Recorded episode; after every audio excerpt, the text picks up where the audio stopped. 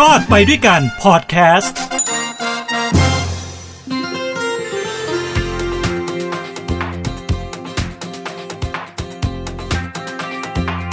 สวัสดีครับ ตอนรับทุกท่านเข้าสู่รอดไปด้วยกันกับผมทินโชกมลกิจทางหูดีพอดแคสต์นะครับ วันนี้ผมขอเข้าเรื่องเลยแล้วกันนะฮะ เนื่องจากว่าสถานการณ์โควิดของเรายังวิกฤตหนักอยู่นะครับ ตัวเลขผู้ติดเชื้อรายวันนะฮะ ก็เพิ่มขึ้น ตอนนี้ก็จะแตะ 20,000 แล้วนะครับสำหรับผู้เสียชีวิต ก็ร้อยกลางๆจนถึงเกือบ 200 แล้วนะครับ ก็เป็นสถานการณ์ที่ยังต้องเฝ้าระวังจับตาอย่างใกล้ชิดนะครับ หนักจริง ๆ เลยนะครับสำหรับโควิดในรอบนี้นะครับ ก็ต้องช่วยกันเป็นกำลังใจให้กับทุกๆฝ่ายทุกๆ ภาคส่วนนะฮะในการที่เราจะร่วมมือร่วมใจกันฟันฝ่าอุปสรรคต่างๆ ที่มันเกิดขึ้นนะครับ ประเด็นวันนี้ที่ผมจะมาพูดถึงมันก็เป็นประเด็นที่ เป็นผลกระทบจากสถานการณ์โควิดนะครับ คืออย่างนี้ฮะแน่นอนครับทุกอาชีพเนี่ยได้รับผลกระทบทั่วประเทศอยู่แล้วนะครับ แต่มีอาชีพหนึ่งนะที่เขาบอกว่าเขาก็รู้สึกเเหมือนไม่ได้รับการเยียวยาอะไรมากนัก เพราะเขาว่าจริง ๆ คือเป็นด่านแรกๆเลยนะฮะที่เวลานักท่องเที่ยวมาเที่ยวประเทศไทยเนี่ยจะต้องได้พบเจอ นั่นก็คือพี่ๆน้องๆผู้ขับแท็กซี่ครับใช่แล้วฮะแท็กซี่เนี่ยถ้าบอกกันตรงๆเนี่ยก็ถือว่าเป็น ส่วนด่านแรกๆเลยนะที่เวลาชาวต่างชาติมาถึงประเทศไทยเนี่ยจะต้องได้เจอลงเครื่องบินเสร็จปั๊บนะฮะจะเดินทางไปที่โรงแรม ไปที่เกสต์เฮาส์ไปที่ที่พักหรือย่านต่างๆ เนี่ยก็ต้องอาศัยแท็กซี่เป็นหลักนะครับนักท่องเที่ยวไม่มา ไม่ได้มาตั้งแต่ปีที่แล้วแล้วนะครับ แท็กซี่ทํำยังไงล่ะเขาเจ็บหนักครับ เจ็บหนักถึงขั้นรวมตัวกันนะครับ เอาแท็กซี่ไปจอดตามสถานที่ราชการต่างๆนะครับ เพื่อเป็น การเรียกร้องในเชิงสัญลักษณ์นะครับ มีที่ไหนบ้าง ก็ไปจอดที่กระทรวงการคลังนะฮะกระทรวงพลังงาน ธนาคารแห่งประเทศไทย และกรมส่งเสริมสหกรณ์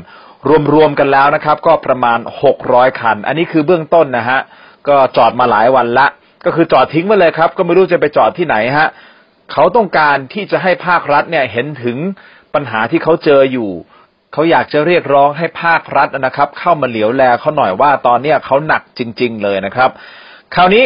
ข้อเรียกร้องมีอะไรบ้างนะครับ ก็มีทั้งหมดเจ็ดข้อด้วยกันที่อยากจะให้ทางภาครัฐเนี่ยเข้ามาดูแลนะครับ ข้อที่หนึ่งขอให้รัฐเยียวยาโดยมีการพักชำระหนี้ทั้งเงินต้นและดอกเบี้ยนะครับ ข้อที่สองครับ ขอให้รัฐเยียวยาเรื่องค่าปรับการผิดสัญญาค่าเช่าซื้อ ข้อที่สามครับให้รัฐช่วยจัดหางบประมาณเงินก้อนกู้ดอกเบี้ยต่ำนะครับ หรือว่าปลอดดอกเบี้ย เพื่อนำมาปรับปรุงสภาพรถให้อยู่ในสภาพพร้อมให้บริการประชาชน ข้อที่สี่ครับให้รัฐช่วยจัดหาที่จอดรถแท็กซี่มากกว่าสองหมื่นคันนะฮะที่ตอนนี้มีผลกระทบไม่สามารถประกอบการได้ ข้อที่ห้าครับให้คนขับแท็กซี่สามารถเข้าสู่มาตรา 40 ของกฎหมายแรงงานได้นะครับ ข้อที่ 6 ให้รัฐบาลจัดถุงยังชีพให้กับคนขับแท็กซี่ ที่ให้บริการประชาชน ตอนนี้ประมาณสามหมื่นถุงนะฮะที่เขาต้องการ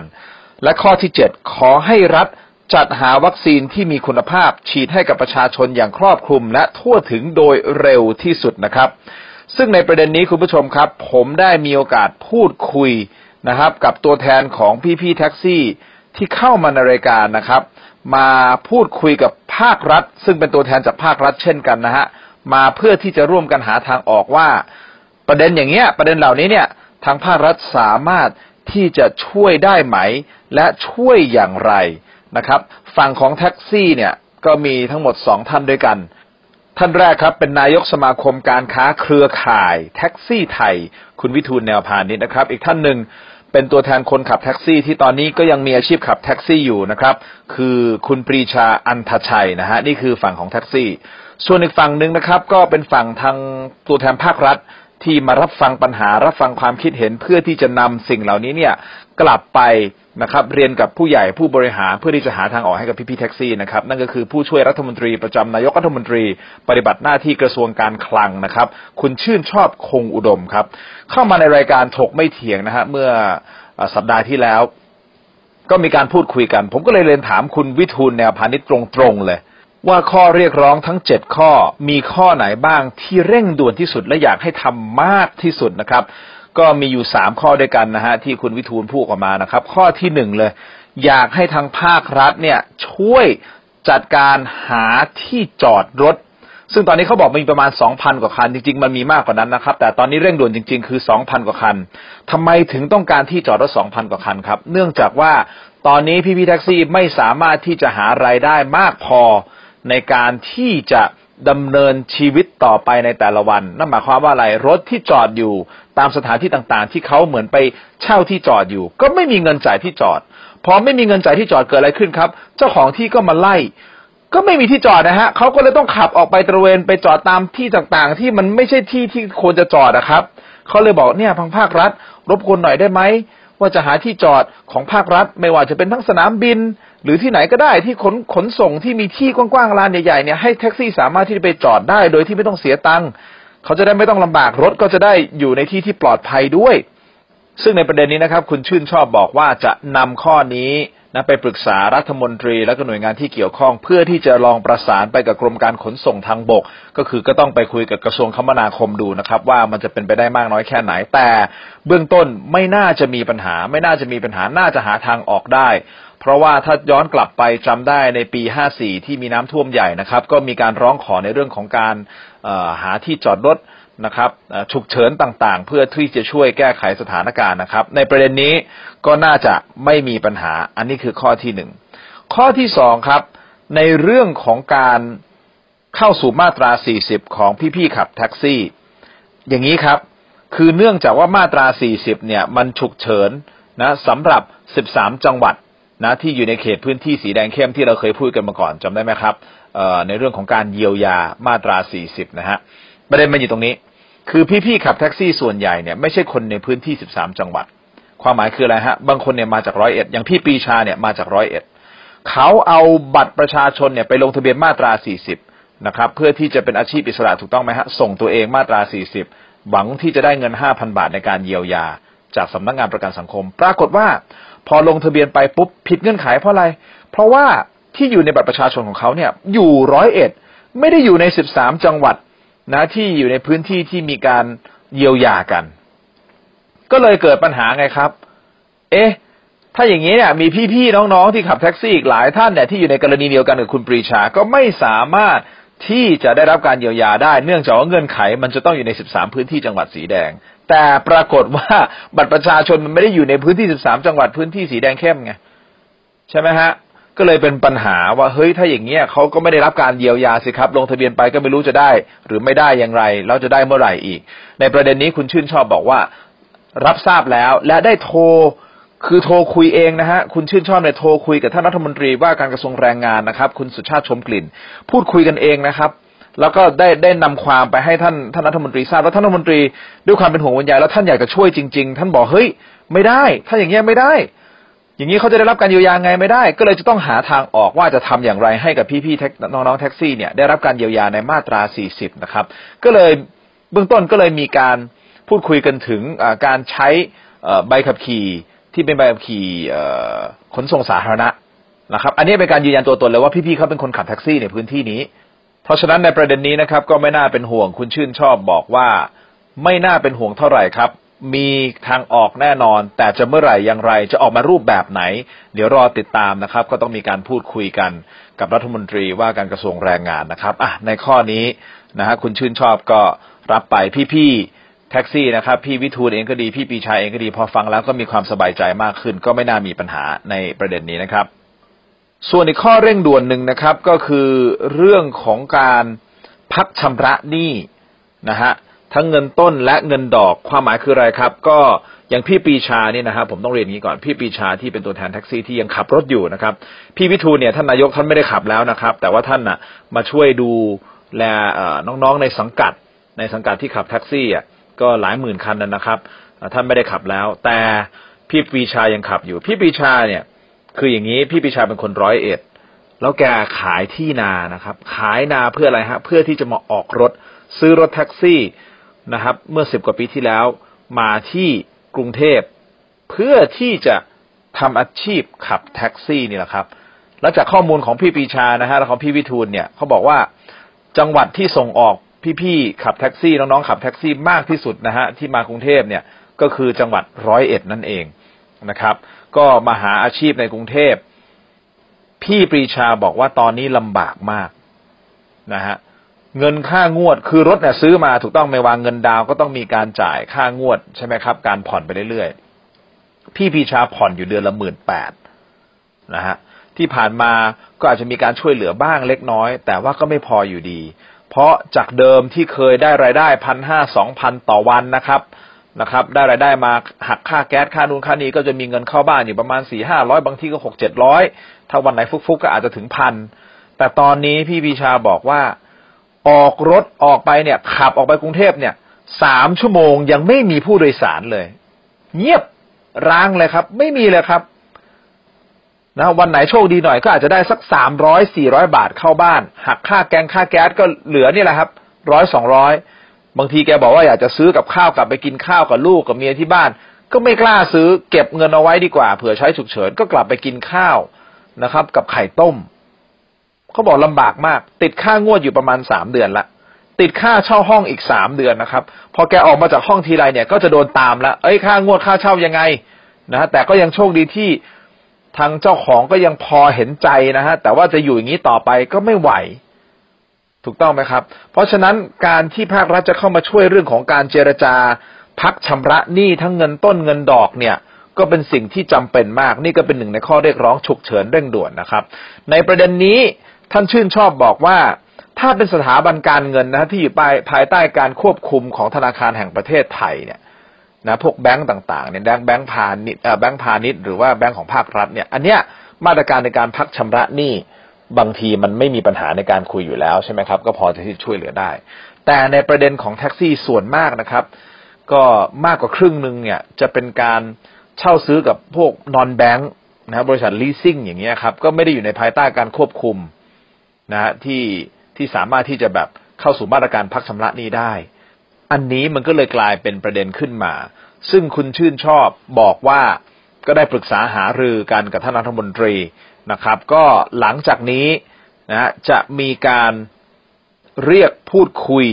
นะครับ โดยทางภาครัฐเนี่ยเป็นคนกลาง ก็คือเรียกกลุ่มของพี่ๆแท็กซี่ ก็จะน่าจะนำด้วยคุณคุณวิทูลนี่แหละฮะเป็นเป็นตัวแทนมาแล้วก็อาจจะมีบางท่านมาร่วมด้วย มาเป็นฝั่งหนึ่ง อีกฝั่งหนึ่งก็จะเรียกบริษัทพวกลีสซิ่งต่าง ๆ เนี่ย มาพูดคุยกัน โดยทางภาครัฐ เป็นคนกลางในการไกล่เกลี่ยลองดูว่าจะมีวิธีไหนในการช่วยเหลือพี่ๆน้องๆแท็กซี่ในสถานการณ์ปัจจุบันบ้าง ซึ่งในประเด็นนี้มันต้องใช้เวลานิดนึงในการที่จะนัดคุยแล้วก็หารือกันแต่ไม่ได้นิ่งนอนใจแน่นอนนะฮะคุณชื่นชอบบอก เพราะฉะนั้นแนวทางน่าจะเป็นอย่างนี้นะฮะก็คือการเกิดการพูดคุยมีคนกลางมาการมาเจรจา เพราะก่อนหน้านี้คุณวิทูลบอกว่ากับพวกลีสซิ่งต่างๆ เนี่ย ไม่มีคนกลางมาเจรจานะ จะเป็นผู้พี่ๆแท็กซี่ ชนตรงกับบริษัทลีสซิ่งซึ่งพอชนตรงเนี้ยอำนาจในการต่อรองในการพูดคุยบางทีมันก็ลำบาก ไม่ได้รับการตอบสนองอด้วยดีสักทีเดียวนะครับ แต่พอตอนนี้ภาครัฐมาเป็นเจ้าภาพในการเป็นคนกลางในการพูดคุยระหว่างสองฝ่าย ผมเชื่อว่าคุณชื่นชอบก็เชื่อเหมือนกันนะครับ ว่าน่าจะมีทางออกที่ดีให้กับทั้งสองฝ่ายนะครับ ก็ถือว่าเป็นการช่วยกันใน สถานการณ์โควิด ที่ลำบากอยู่ณขณะนี้นะครับ อีกประเด็นหนึ่งที่มีการพูดคุยกันก็คือการเข้าถึงแหล่งเงินนะฮะก็คือพวกเงินกู้ดอกเบี้ยต่ำหรือปลอดดอกเบี้ยเนี่ย อันเนี้ยเป็นอีกส่วนหนึ่งที่น่าจะต่อลมหายใจให้กับพี่ๆน้องๆแท็กซี่ได้นะฮะผมถามพี่ปีชาเลยว่า วันนี้เนี่ย ถ้าพี่ปีชาเข้าถึงแหล่งเงินได้ เงินกู้นี่แหละนะครับ จะกู้ไหมเขาบอกกู้ครับ กู้ทันทีเลยถ้าดอกเบี้ยต่ำ หรือหรือปลอดดอกเบี้ยยิ่งดีเนี่ยเขากู้ทันทีเลยครับเพราะอย่างน้อยมันช่วยต่อลมหายใจได้ ในประเด็นนี้คุณชื่นชอบก็เลยบอกงี้ทางธนาคารภาครัฐนะครับ ไม่ว่าจะเป็นทกสหรือออมสินนี่นะครับ ก็จะมีโครงการในการปล่อยกู้ แบบไม่ต้องมีคนค้ำครับ ก็คือสามารถที่จะกู้ได้ง่าย ดอกเบี้ยต่ำนะครับทีนี้พี่ปีชาก็เลยบอก เอ่อด้วยความเคารพนะฮะท่านชื่นชอบ ผมกับเพื่อนๆเนี่ยเคยไปที่ธนาคารออมสินละ เคยพยายามที่จะไปขอกู้เนี่ยนะครับ ใส่ชุดแท็กซี่เนี่ยนะครับ ที่ขับแท็กซี่เนี่ยพอเข้าไปเสร็จปุ๊บ โดนปฏิเสธทุกรายเลยครับ ไม่สามารถกู้ได้ครับ คือมันมีแคมเปญออกมามีโครงการออกมาจากภาครัฐเนี่ยนะครับ ที่มีอยู่แล้วเนี่ยนะครับออกมาสวยหรูว่าไม่ต้องมีคนค้ำหนูนนี่นั่นกู้ง่ายดอกเบี้ยต่ำแต่พอเอาเข้าจริง ๆ แล้ว คนที่จะไปกู้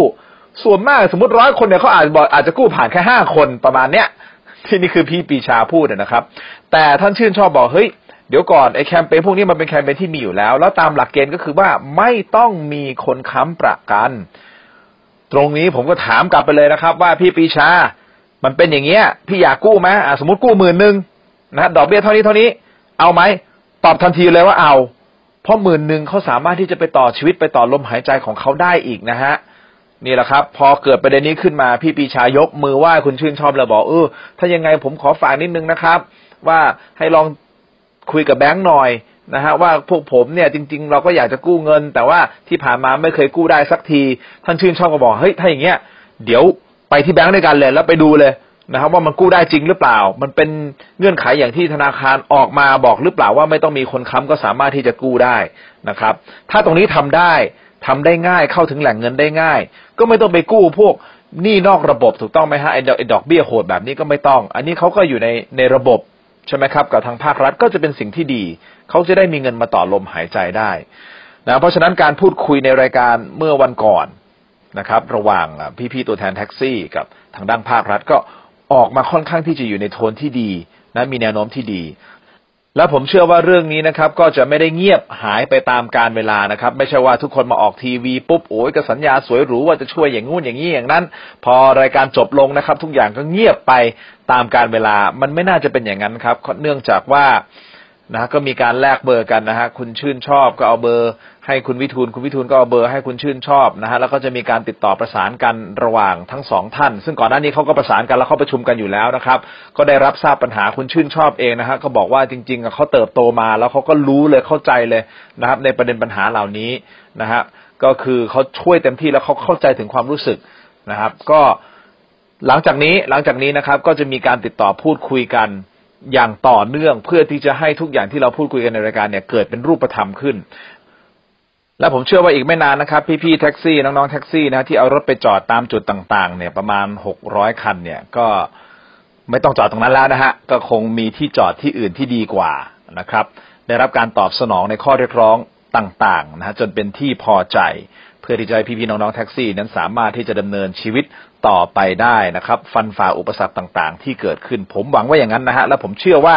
จะต้องเป็นอย่างนั้นนะครับนะผมก็คงไม่อยากจะเห็นภาพพี่ๆน้องๆแท็กซี่ท่านอื่นๆ เอารถเข้ามาเติมในจุดต่างๆ จนกลายเป็นประเด็นใหญ่ขึ้นมานะครับ เพราะว่าตอนนี้เนี่ยนะฮะทางภาครัฐก็รับทราบ และจะต้องรีบตอบสนองเพื่อให้ปัญหานั้นไม่ลุกลามมากไปกว่านนี้นะครับ อะก็เป็นกำลังใจให้นะครับ ให้กับทุก ๆ ฝ่าย ต้องขอขอบคุณคุณชื่นชอบคงอุดมนะครับ ที่มารับฟังปัญหาของพี่ๆน้องๆแท็กซี่นะครับ แล้วต้องขอบคุณคุณวิทูลและคุณปรีชาด้วยนะครับเอาละครับ คุณผู้ชมครับ ทั้งหมดนี้นะครับคือรายการรอดไปด้วยกันทางหูดีพอดแคสต์นะครับพบกับผมทินโชคกมลกิจได้ใหม่ในโอกาสหน้าสำหรับวันนี้นะครับ ขอให้ทุกท่านมีความสุข ความทุกข์อย่าได้ใกล้ ความเจ็บไข้อย่าได้มี ขอให้มีความสุขสวัสดีมีชัยแล้วพบกันใหม่ สวัสดีครับ